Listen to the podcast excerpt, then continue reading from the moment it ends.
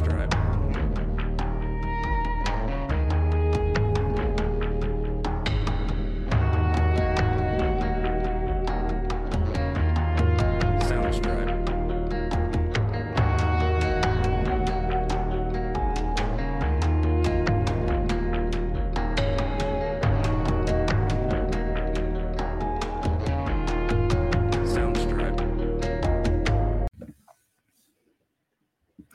Good evening, everybody. This is Harriet West Moore with the Moore Wine and Music podcast, the podcast where I discuss music over a glass of wine.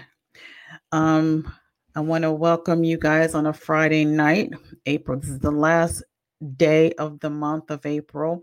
I hope everybody is enjoying their evening.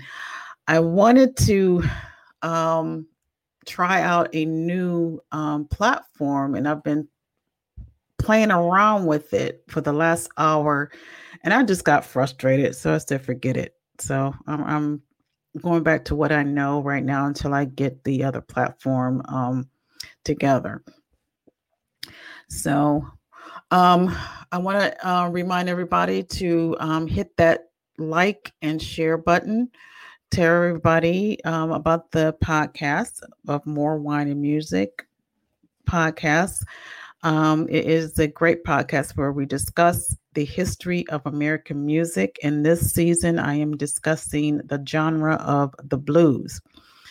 Okay. Um, also, I'm going to be creating t-shirts if anybody's interested in getting a t-shirt um, for the Moore wine and music podcast i will be having that created and also available to you on my uh, platform on the uh, Moore uh, shopping Moore online mall um, website which is i'll put that up here on the screen here.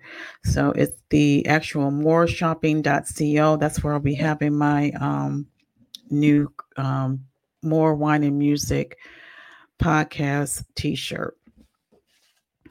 Um anybody who has any comments or want to join in um, please post your comments on the screen and um, hopefully you know uh, we'll have a chat while i'm discussing the history of the blues all right um, before i get into today's episode I'm going to share what I'm drinking tonight. Tonight, I'm drinking um, what is called the Cape Route. It's a red, um, it's a red uh, wine. Semi, it's sweet, semi-sweet, not too sweet, but semi-sweet.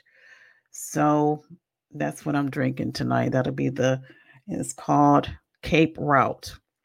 So, and I got that from uh, WineInc.com. So if anybody wants or interested in um, checking them out, it's www.wine,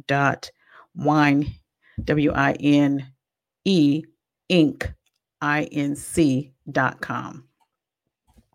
All right, without further ado, let's start in with today's episode, ep- episode number seven of the blues genre, history of the early uh, blues, which is going to be about Ida Cox.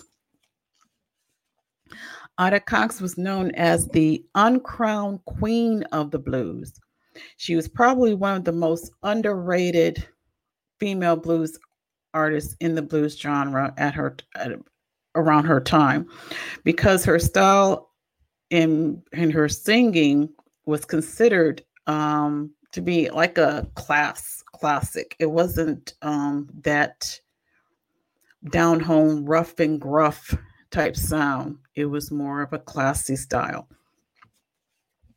But she did, but she was in competition with um, artists such as Ma Rainey, who I, um, if you go back and I think in episode number five, I had I had a uh, um, show. My episode was about Ma Rainey. So she was in um pretty much in competition. She was up there with Ma Rainey, Bessie Smith, Mamie Smith, among others. But you know, let's take a look at who she was prior to her fame. Ida Cox was born Ida Prather on February 25th it was either 1888, 1884, or 1896, depending on what source you want to use. Once again, is go back to the inconsistencies of these census and how you know these census takers back at the back in the day did not keep accurate records particularly for black um black folks. They didn't you know they didn't keep much uh accurate records. So i mean you know it depends on what source you you take the information from. So she was born on either of those on either three of those years um, but she was born on February 25th, and she was born um, in Toccoa, Georgia. And she was born to the parents of Lamax and Susie Knight um, Prather. She spent most of her childhood in Cedartown, Georgia, which is part of Polk County. Um, as most Blacks of that time, um, the economic was very hard and had and there was little opportunities for um, growth and advancement. Uh, so the only um, source of uh, income for most of black in um, the south during that time was a sharecropper. So the family lived and worked on the riverside plantation um, which was the which was the um, residence of the white um, landowners who were um, the Prather family, which was their namesake. So one might deduce that perhaps um, Ida's family may have, you know, ancestry may have been enslaved on that plantation and which is why their last names are Prather. Okay, um, as a child, and um, sang in the choir, and she belonged to the African Methodist Church in that area. And it was, you know, there that she developed her love of music and her voice, and which is, you know, usually common for African American um, you know, you get your music and you get your um, love of singing when you start off in the church. And Ida was no um, different from that. Um, by the time she was 14 years old, she left home and began singing and traveling with minstrel shows.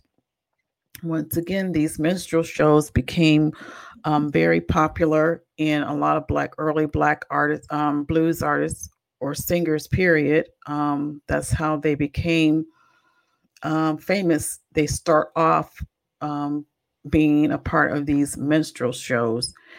And um, she joined um, one of the particular minstrel shows that um, Ida was a part of was the White and Clark's Black and Tan minstrel shows.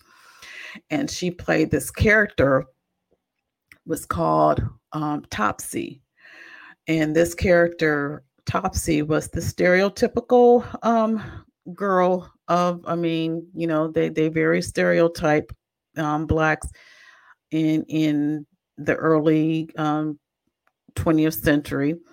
Um, she put on blackface and just she was this young, sassy, um, sharp-witted tongue girl who, you know, was uh, skipping around and you know that that was their stereotype of of black uh, young girls at that time, and she played that role. She played that role. So um, she also traveled um, with the Rabbit Foot uh, minstrel shows. And if you recall, if you am back in episode five when I was talking about Ma Rainey, Ma Rainey traveled with that um, same type of show, the Rabbit Foots minstrel show, or they called it the Foots. But uh, so Ida um, also briefly traveled in that same with that same company, and that's basically how she became to know Ma Rainey. And Ma Rainey was considered um, Ida Cox's idol. Her as well as Mamie, um, I'm sorry, Bessie Smith, were Ida Cox's idol. And, um, you know, because they both ran around in the same um, circles. Um, Ida was a part of her um, character as Topsy. She was a comedian. And doing these shows, I mean, she was able to hone in her stage presence and her um, experience as an actress.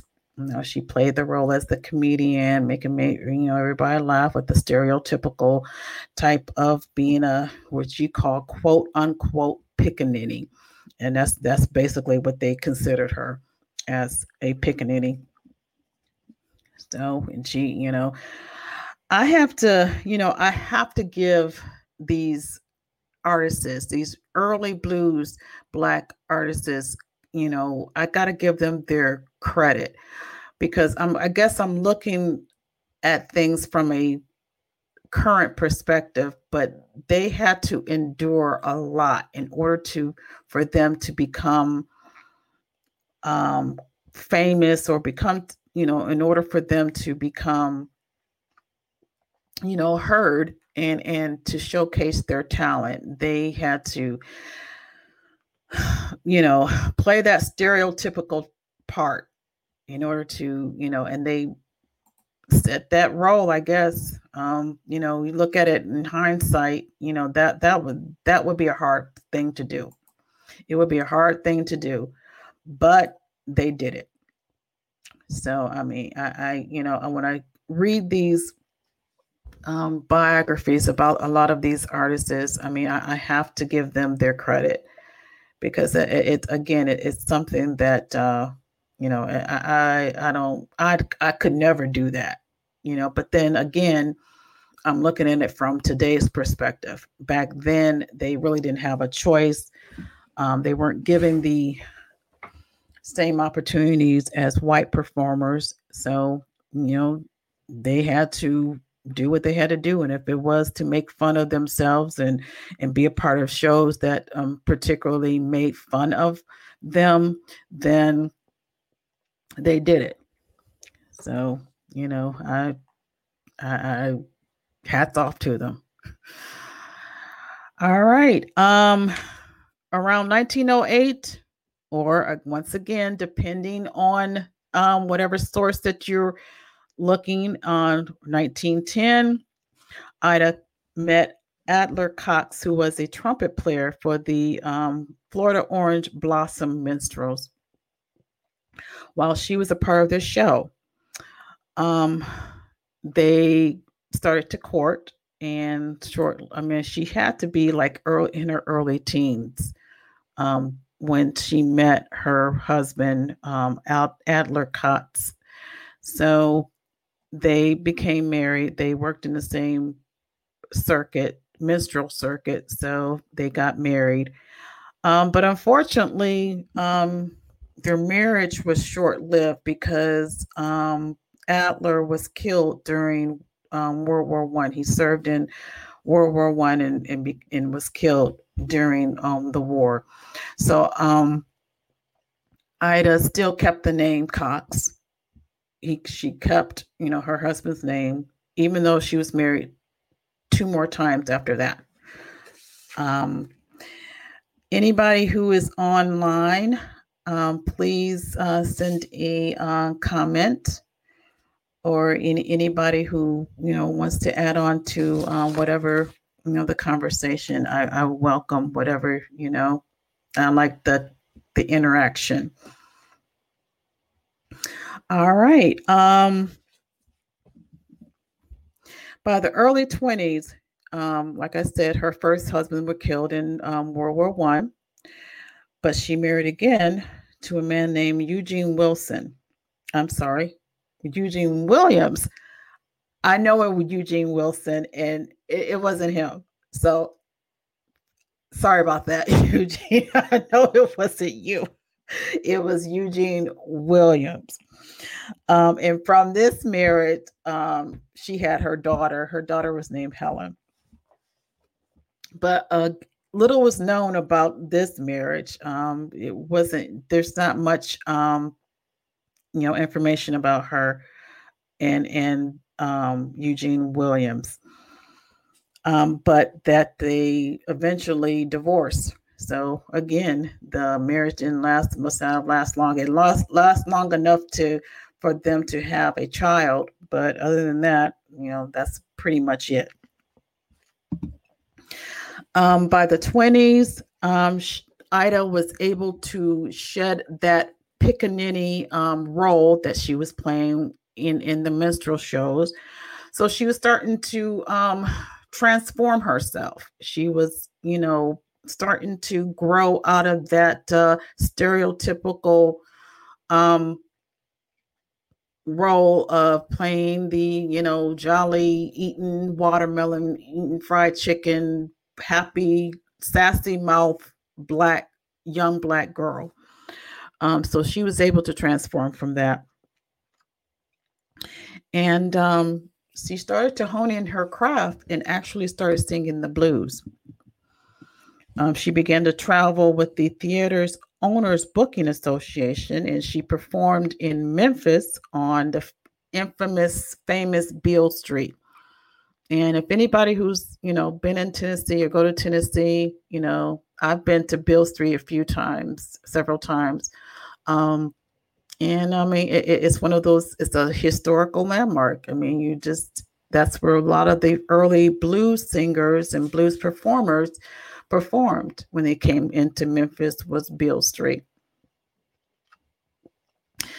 Um, so she um, performed you know, on Beale Street. And in, in 1920, um, 1922, the um, the show that she performed in Memphis, it, it was aired on the radio. And that's basically how she became famous because of her um, being aired on the radio when she was performing. And that's how she kind of gained um, more audience from uh, from that performance. And in um, 1927, um, she met and married her third husband, which was Jesse, quote unquote, Tiny Crump, um, who was a blues uh, pianist um, who played the piano for the um, theater's owners booking association. So he was a pianist for that company, and that's how they met. Ida's career really began to soar during the 20s, and her performing her performing caught, you know, the attention of of many um, uh, not only the audience but many um, record producers, particularly the Paramount Recording Company, which is the infamous um, recording company who had recorded um, Ma Rainey, among others. So Ida Cox um, signed on with um, Paramount Recording Company, and between 1923 to 1929, she recorded approximately 73 records with Paramount. And she felt proud to be able to um, record for the same company that uh, Ida Cox, um, I'm sorry, that Ma Rainey had um, performed her idol. I want to give a good shout out to my sister and bestie, Sarita. Thank you so much for for tuning in. Appreciate you. I really appreciate you. Thank you. Love you. All right. Um, so she and her husband, um, Jesse, Tiny Crump, they began to um, tour after you know they became more um, popular and gained uh, attention with their music. They kind of created a um, a show and took it on uh, took it on the road. One of the things that they created was um, a, a tent show called the Raising Cain. And that show became very popular. And it became as popular because um, they started getting bookings at the infamous Apollo Theater in New York. So um, during the tour, um, they would take that show, Raising Cain, and traveled throughout the South. And like I said, they were invited to perform at the Apollo. And then um, they toured that with that uh, show in the 30s. And then by um, uh, during the 30s, they decided to kind of tweak it and revamp it. And they renamed the Raising Cain to Darktown Scandals and they turn and they continued to tour with that name Darktown Scan- Scandals until up until 1939. In 1939, Ida Cox um, was invited to perform at the Carnegie Hall, and she was um, one of the few blues artists that was fortunate to still able to perform because in the 30s from the late 20s up until you know 30s and into the 40s um, mid 40s was the depression. And she was but she was still able to work. So she wasn't um she wasn't uh lacking you know as far as um not being able to work. So she was working. So she was one of the few. In 1945 however Ida suffered a stroke. And this happened while she was performing on stage. So, um, after her stroke, um, she had to, you know, step out of the limelight. She had to retire singing for a while. And after, you know, trying to recuperate, she went to Knoxville, Tennessee. That's where her daughter Helen was. So she decided to stay with her. Again, it doesn't say anything about her husband. What happened with were they together at that time? I don't know. It's it there's no information to say, you know, if they were or weren't wasn't. But Ida went to um, Knoxville and to and decided to you know stay with her daughter and recuperate um, at that time. And while she um, was recuperating, she just, you know, left the limelight of singing, but she started to perform. She went back to her roots, as a lot of a lot of um, performers do. Black performers, particularly, they go back to their roots. So they started going back to singing in church. So she became more active in um, in church and started singing um, in in the church um, realm. Um, so I mean during that time she kind of remained out of the limelight and it was like like 14 years from the time she had her stroke in 45 and uh, up until 1959 she was out of the the she was out of the limelight. She was became content in just performing in church and and you know becoming active in the church in Knoxville. So, you know, she was satisfied with that. It wasn't until late in 59, 1959, that John Hammond, who was an American record producer at the time, um, went out to search for her because he wanted to record um, some more music with her. So he um, put an ad in this um, newspaper called the Variety magazine to try to locate her and put an ad out to see if anybody who know anything about Ida Cox and if so, where is she and how can we um, contact her? So eventually they did find her. They found her, um, John Hammond found her in 1961. So um, when he found her, um, he asked and convinced her to record um, what would be her last um, album. So um, she did. She, you know, came out of the uh, uh, kind of came out of retirement, so to speak, and recorded her last album, which was called Blues for Rampart Street. Um, her famous song, um, quote, "While women, wild women don't have the blues," um, was included on that particular album. So um, that um, was considered her last um, recording for the blues.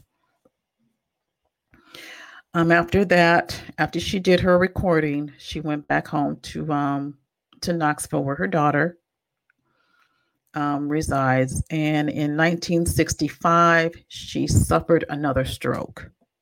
She had another stroke. So, um, but this time, um, you know, it, it, she didn't really fully recover from this stroke, this last stroke. Um, and on November 10th in 1967, um, Ida Cox unfortunately died. Uh, she had cancer and she died at the uh, East Tennessee Baptist Hospital, and she was 71 years old in um, 67. So, Ida Prather, later known as fam- famously known as Ida Cox, to me, she's considered unsung.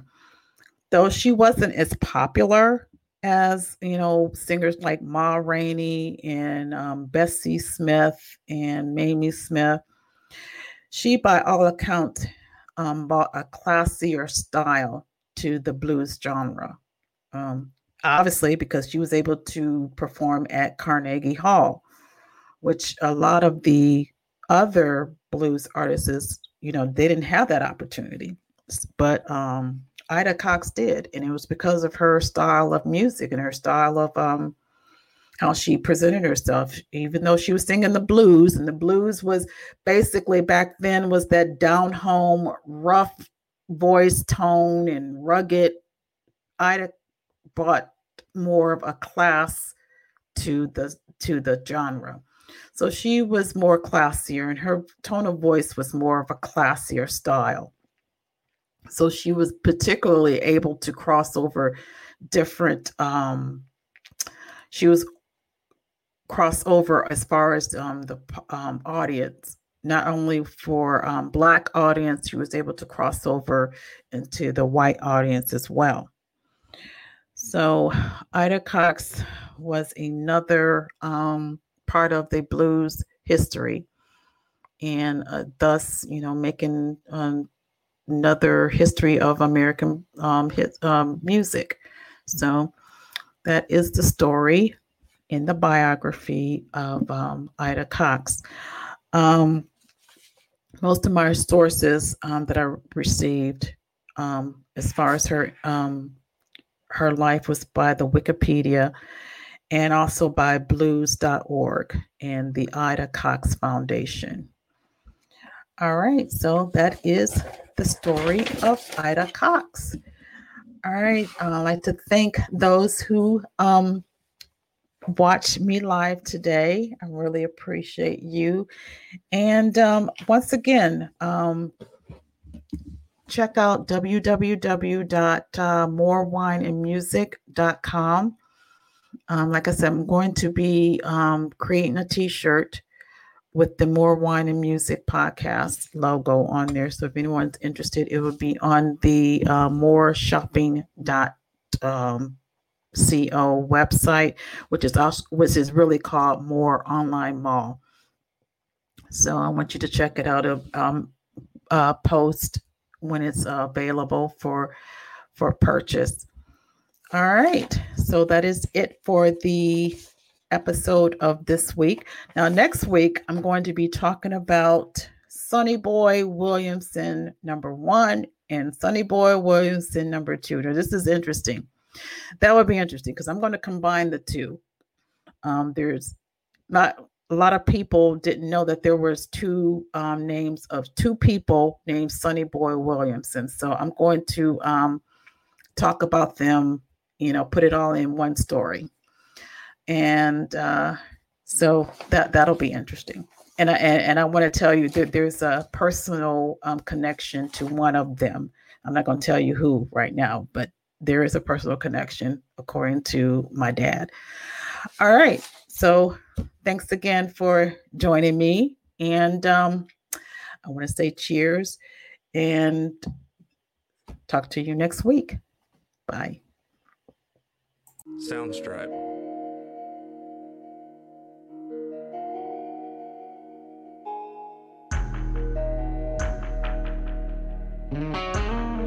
Soundstripe.